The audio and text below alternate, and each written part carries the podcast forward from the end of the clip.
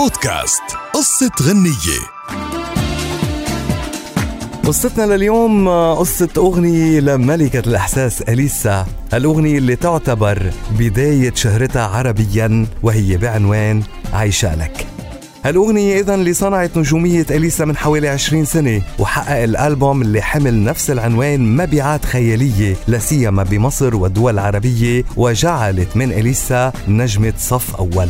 روى قصة هذه الأغنية الفنان المصري حسام حبيب وكيفية تعامله مع الفنانة اللبنانية الليسا بأغنية عيشالك. وقال حسام إنه الأغنية اللي لحنها لنفسه كان رح يضمنها بألبومه عام 2002، ولكن منتج ألبومه وقتها كان منتج الفنانة الليسا بنفس الوقت، فطلب منه إنه يسمع الأغنية لإليسا. وقت اللي سمعتها عجبتها كتير، واتفقت مع حسام حبيب إنه تقدمها بألبومها، فشعر بالإحراج وما قدر يقول لأ.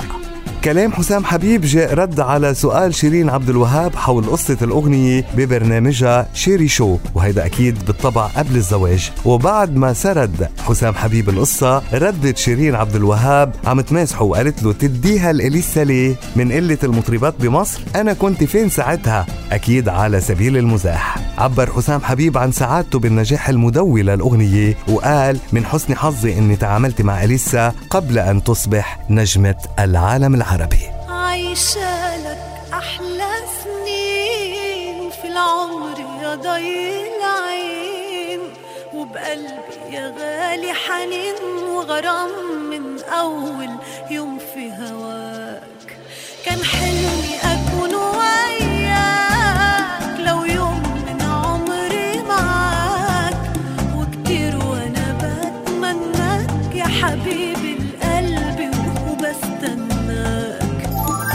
بودكاست قصة غنية.